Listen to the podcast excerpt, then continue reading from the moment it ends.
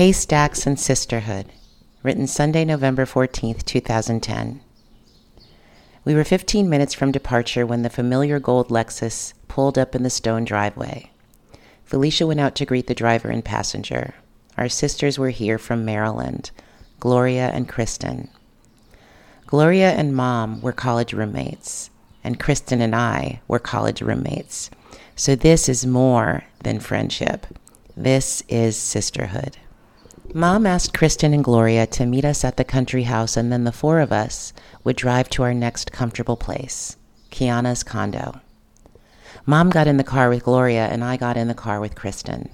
We didn't talk much in the car on the way to Kiana's. What was there to say? Kesner was dead. The radio was set on a gospel station. The frequency was low and there was a lot of static.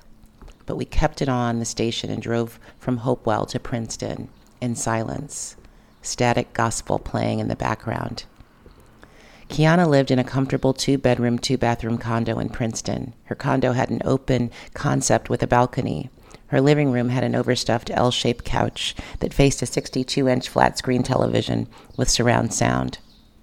Her development had tennis courts and a resort style swimming pool. It was the next comfortable place where I would stay. When we got to Kiana's, I settled into the corner of her couch and sat there for five or six hours. I wasn't moving. There was commotion in the house, though, and a deep inside, I was glad. I was glad that Kristen and Gloria were there. Kristen and Gloria couldn't tell that I was happy. This was all happening inside. My face was blank and expressionless. I was silent and miserable looking. My line sister Katrina stopped by, and so did my dean of pledges, Latrice. Latrice came by with a rotisserie chicken with which Felicia could make chicken salad. We had a cool Delta moment.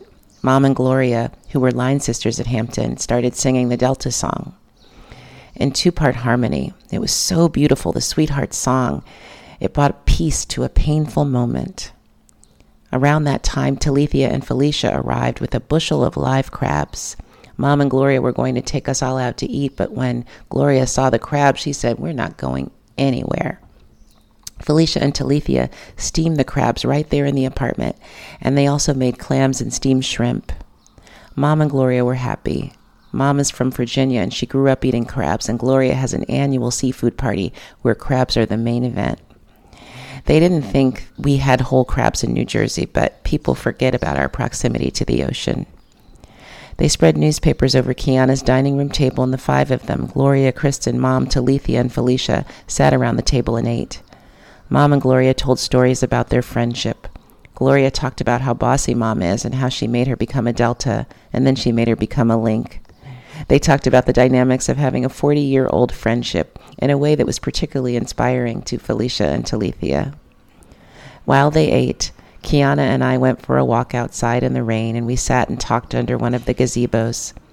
Kiana was going to go away for a few days. She had plans to go to the beach in Maryland with her best friend Pierre. All of this had been a little heavy for her, and I think she needed to get away. She would be back for the funeral. In the meantime, she gave her condo over to Mom and me, and for as long as we needed to be there, and I was thankful. That evening, we said goodbye to Kristen and Gloria, and they got back on the road around 6 p.m. to return to Maryland. Kristen would also be back for the funeral.